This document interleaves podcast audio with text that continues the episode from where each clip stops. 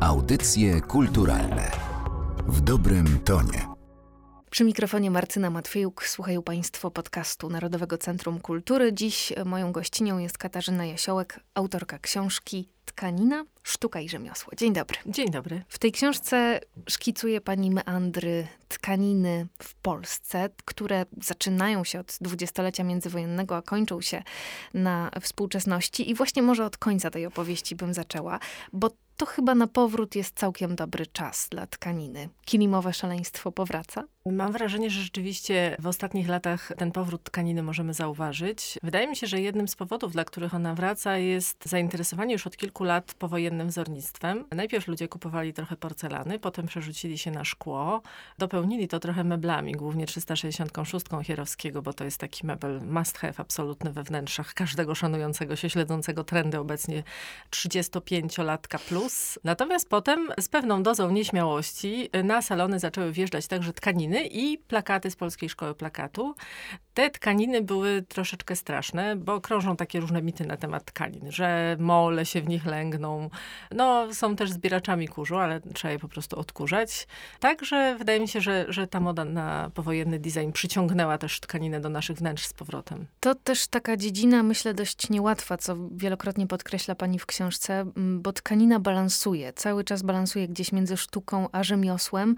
Z jednej strony może być tworzona jako tkanina artystyczna, z drugiej strony może być produkowana masowo, otacza nas, jest blisko każdego z nas, a czasem pozostaje niezauważona. To balansowanie jest z jednej strony fascynujące, ale z drugiej strony też może powodować pewne trudności. Przez to też może utrudniać promocję tkaniny w ogóle. Jak się pani pracowało nad tą książką? Oj, to była najdłuższa praca nad książką, jaką do tej pory zaliczyłam, bo to były 3 lata. Sama nie wiedziałam wszystkiego o tkaninie, jak zaczynałam pisać tę książkę. Teraz też nie wiem wiele więcej, ale wiem wystarczająco dużo, żeby Państwu zaproponować właśnie taki tom. Tom jest różnorodny, tak jak sama tkanina, bo mamy, tak jak Pani wspomniała, zarówno sięgnięcie do dwudziestolecia, gdzie zaczyna się historia spółdzielni Ład, która była bardzo ważna dla tkaniny, ale mamy też to, co się dzieje współcześnie. Cepeli jest tam troszeczkę mniej, może jest reprezentowana przez Kilim Zakopiański, ale jest też ta tkanina, której być może tutaj czytelnicy by się nie spodziewali, czyli ta tkanina drukowana, produkowana jednak seryjnie w 1000 metrów. Bo tkanina przez to właśnie, że towarzyszy nam na co dzień i że nas otula, otacza, być może przez to nie wydaje się wielu ludziom bardzo wyjątkowa i dopiero zetknięcie się z taką tkaniną unikatową, jaką możemy zobaczyć na wystawach, chociażby na Triennale w Łodzi, sprawia, że mam wrażenie, że widzowi otwiera oczy na to, czym w ogóle jest tkanina, dlatego że ona jest taką sztuką zupełnie na przecięciu wielu innych dziedzin i przez to jest absolutnie niezwykła. Dla mnie też pewnym zaskoczeniem było to, że w pewnych czasach tkanina stanowiła bardzo prestiżowy prezent dyplomatyczny. Czy te rozdziały, gdzie opisuje pani wielkoformatowe tkaniny tworzone na zamówienie do konkretnych wnętrz, bardzo też ważnych budynków użyteczności publicznej. Pokusiłaby się pani o takie stwierdzenie, które czasy dla tkaniny były najbardziej łaskawe w tej dwudziestowiecznej historii? Oczywiście to jest bardzo łatwo, że tak powiem, wskazać. Oczywiście kilimowe szaleństwo wspomniane na początku, czyli dwudziestolecie, ale ja w swojej książce koncentruję się na czasach powojennych i z tych lat to szaleństwo na tkaninę artystyczną zaczęło się w 1962 roku wraz z pierwszym Biennale w Lozannie, gdzie pokazaliśmy swoje prace i gdzie artyści z całego świata pokazali swoje prace i ten najlepszy czas tkanina miała przez następną dekadę, kiedy w ogóle zostało ukute hasło Polskiej Szkoły Tkaniny, kiedy nasi najwięksi twórcy tkaniny mieli zamówienia, pokazywali się na całym świecie, byli po prostu bożyszczami tłumów. Naprawdę, zupełnie nie przesadzając, nadawaliśmy ton światowej tkaninie, a i w kraju było o niej tak głośno, że z tego, co mówią mi artystki, tkaniny nawet takie szkolne i zupełnie niewybitne schodziły na pniu, tak ludzie bardzo chcieli je mieć u siebie. Nieczęsto też się chyba zdarza, by jakaś dziedzina sztuki była konsultowana z twórcami ludowymi, była konsultowana z dziećmi. W tym sensie tkanina jest bardzo demokratyczną dziedziną. No chyba właśnie jest demokratyczną, dlatego że my po prostu na co dzień z nią obcujemy. Rzeczywiście w rozdziale o tkaninie drukowanej są różne pomysły Wandy Telakowskiej na kolektywy, czyli takie eksperymenty, gdzie artysta udaje się do ludzi, którzy nie są artystami plastykami z wykształcenia i wraz z nimi próbuje zaprojektować tkaninę, która będzie potem drukowana produkowana w ogromnych ilościach. I to były takie pomysły, że można się z wiejskimi kobietami, które zajmują się jakąś formą sztuki, takiego rzemiosła artystycznego, spotkać i im zadać takie zadanie, żeby zaprojektowały jakieś wzory na tkaniny. I to była inspiracja tym, co one robiły na co dzień, czyli na przykład były to koronkarki albo pisankarki. I te wzory udało się z powodzeniem transponować na te tkaniny, ale były to też dzieci szkolne, które też miały coś, co się tak ładnie nazywało po wojnie inwencją twórczą i zmobilizowane, zainspirowane przez profesjonalnego plastyka były w stanie wykrzesać z siebie wzory, które z tego, co pisze Wanda Telakowska, rzeczywiście trafiały do przemysłu i były produkowane, więc chyba udany eksperyment. Mówiła pani o początku lat 60., o tym rozkwicie, o gwiazdach może nawet moglibyśmy powiedzieć polskiej tkaniny, ale wrócę do czasów tuż powojennych, bo umieściła też pani w swojej książce wspomnienia Wandy Telakowskiej, która tuż po wojnie, próbując pobudzić ten przemysł wokół tkaniny, zapraszała artystów sztuk wizualnych do projektowania wzorów.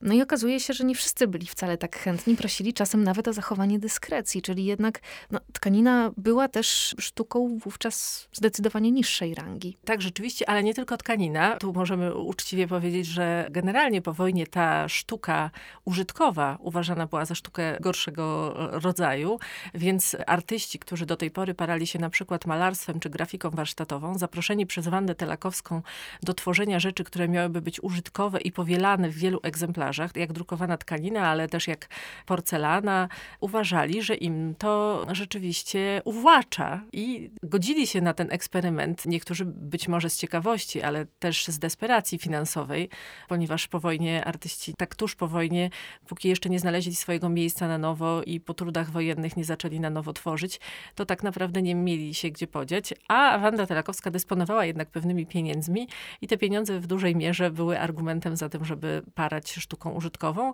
Z tego były lepsze lub gorsze rezultaty. Natomiast myślę, że jeżeli jakiś artysta, który się na to zdecydował, ostatecznie nie działał potem w dziedzinie sztuki użytkowej, to pozwoliło mu się to tak jakby na nowo rozkręcić i wrócić do twórczości w ogóle.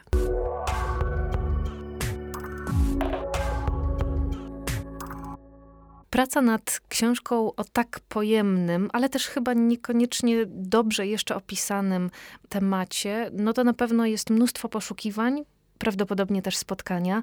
Co było dla pani takim największym odkryciem? Największym odkryciem było chyba, ale to jeszcze zanim zaczęłam pisać książkę. Ja wcześniej chodziłam na wystawy tkaniny i wcześniej już wiedziałam mniej więcej, jak one wyglądają. Na pierwszą taką dużą wystawę tkaniny trafiłam do Centralnego Muzeum Włókiennictwa w Łodzi.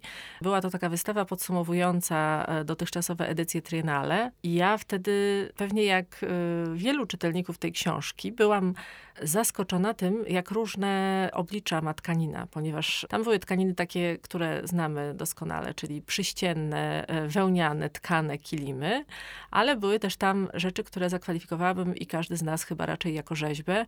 W pamięci zapadły mi takie wielkie kule wykonane z czegoś, co wyglądało jak patyczki do szaszłyków drewniane. Teraz to bardzo spłyciłam, ale to wyglądało bardzo widowiskowo i pięknie, jak jakieś morskie potwory. To akurat nie było polskie dzieło sztuki.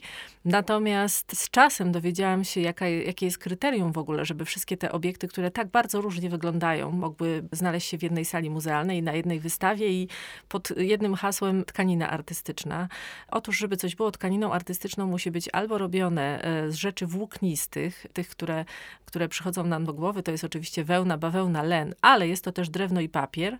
A drugim takim dużym kryterium, które świadczy o tym, że jest to tkanina artystyczna, jest to, że wtedy niekonieczne są już rzeczy włókniste, natomiast musi być splot charakterystyczny dla tkaniny. No i to pokazuje nam, że tkaniną może być naprawdę dowolny obiekt, który jest rzeźbą. Mamy w głowie być może takie prace Magdaleny Abakanowicz jutowe, które są właśnie i rzeźbami, i tkaninami jednocześnie. Twórcy by się w ogóle obrazili za takie szufladkowanie, mam wrażenie. To jest po prostu sztuka nowoczesna. Mamy też na pewno w głowie Abakany wielkoformatowe obiekty, tkane, ale mogą być też miniatury tkackie. Tak, miniatury tkackie to jest w ogóle coś, co się niesamowicie rozwija i co mamy akurat u nas w kraju, mam wrażenie, na bardzo wysokim poziomie. Miniatury w tych czasach, kiedy kwitła Lozanna, miały taki najbardziej znany przegląd na Węgrzech. Natomiast teraz u nas taki przegląd miniatury jest organizowany przez Muzeum Miasta Gdyni, ale są też oddolne inicjatywy. Jest taka artystka łódzka, należąca do warszawskiej sekcji tkaniny ZPAP, pani Kuziobilska, która organizuje coś, co się nazywa Mini Textile Art.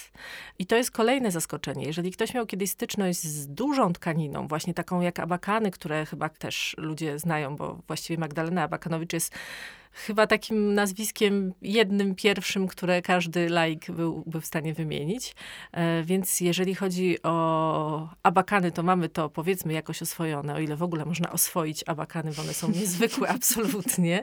I za każdym razem, jak się je widzi, to na nowo robią niesamowite wrażenie. Ale tkanina ta taka w miniaturze ma takie kryteria, że to muszą być obiekty, które mają bok nie większy niż 20 centymetrów. Mogą być w trójwymiarze, czyli może to być nawet takie pudełeczko 20x20. I oczywiście nie oglądamy ich z daleka, tylko oglądamy je z bliska, więc ten kontakt z tkaniną jest taki intymny, ale to też pozwala artystom zastosować różne rzeczy, które widoczne są z bliska, więc one są niesamowicie ciekawe.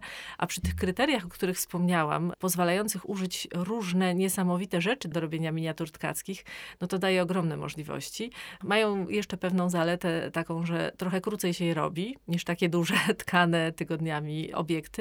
No i łatwiej się je przewozi i wysyła na wystawy, więc one krążą po świecie i na te nasze przeglądy też trafiają prace ze świata, które potem najczęściej zostają w zbiorach Muzeum Miasta Gdyni. Zarówno o abakanach, jak i o miniaturach tkackich przeczytają Państwo więcej w książce Katarzyny Jasiołek.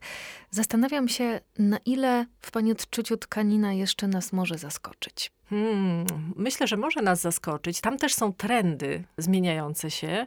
Na przykład teraz takim trendem, to nie jest trend ostatnich lat, on się pojawił już wcześniej, jest oczywiście recycling. Jak spojrzymy na to, co było pokazywane właśnie na ostatnim Triennale w Łodzi, to mamy obiekty, które są zrobione na przykład z używanych ubrań. Zresztą cały ten rozdział o Małgorzacie Mirze Tass i naszej Wenecji, naszej Zachęcie, to jest oczywiście jeden wielki recycling, ale modą teraz taką aktualną jest też haft, więc są mody, są cały czas używane różne nowe tworzywa. Na przykład w Domu Artysty Plastyka na Mazowieckiej na jednej z ostatnich wystaw można było zobaczyć pracę, w której artystka użyła obierek od ziemniaków, które w ogóle nie przypominały obierek od ziemniaków po tym, jak wyschły i zostały whaftowane w pracę. Więc myślę, że tkanina może nas jeszcze zaskoczyć i że ona jest taką fajną dziedziną dla twórców, dlatego że właśnie chyba najmniej ich ogranicza, bo to może być coś przestrzennego, coś przyściennego i mamy takie spektrum surowców, których możemy użyć do zrobienia tkaniny, więc czekamy na te zaskoczenia, a ja polecam oglądać tkaninę na wystawach na żywo, dlatego że starałam się bardzo, żeby w tej książce było dużo zdjęć pokazujących tkaninę, ale zdjęcia jednak nie oddają tego, jak ona rzeczywiście wygląda. Trzeba tylko umieć pohamować tę chęć dotknięcia tkaniny prezentowanej w muzeum. Nie jest to wcale takie łatwe czasem. Nie tak dawno w Audycjach Kulturalnych jeden z wywiadów z Aleksandrą Gacą, polską projektantką tkanin tworzącą w Holandii, przypominam sobie. I wówczas artystka mówiła o tym, że zauważa, że coraz więcej młodych artystów, którzy dopiero wkraczają na ścieżkę swoją twórczą, w ramach swoich prac dyplomowych, nawet jeśli zajmują się innymi dziedzinami sztuki, wplata tkaninę do swoich prac. To zainteresowanie tkaniną chyba rzeczywiście wzrasta i jest to bardzo, bardzo budujące w kontekście jej rozwoju. I jeśli mają Państwo ochotę poznać historię dwudziestowieczną tkaniny w Polsce, ale także te współczesne zjawiska, zachęcamy do lektury najnowszej książki Katarzyny Jasiołek, która była dziś gościnią Audycji Kulturalnych. Tkanina, sztuka i rzemiosło. Bardzo dziękuję. Bardzo dziękuję. Audycje kulturalne w dobrym tonie.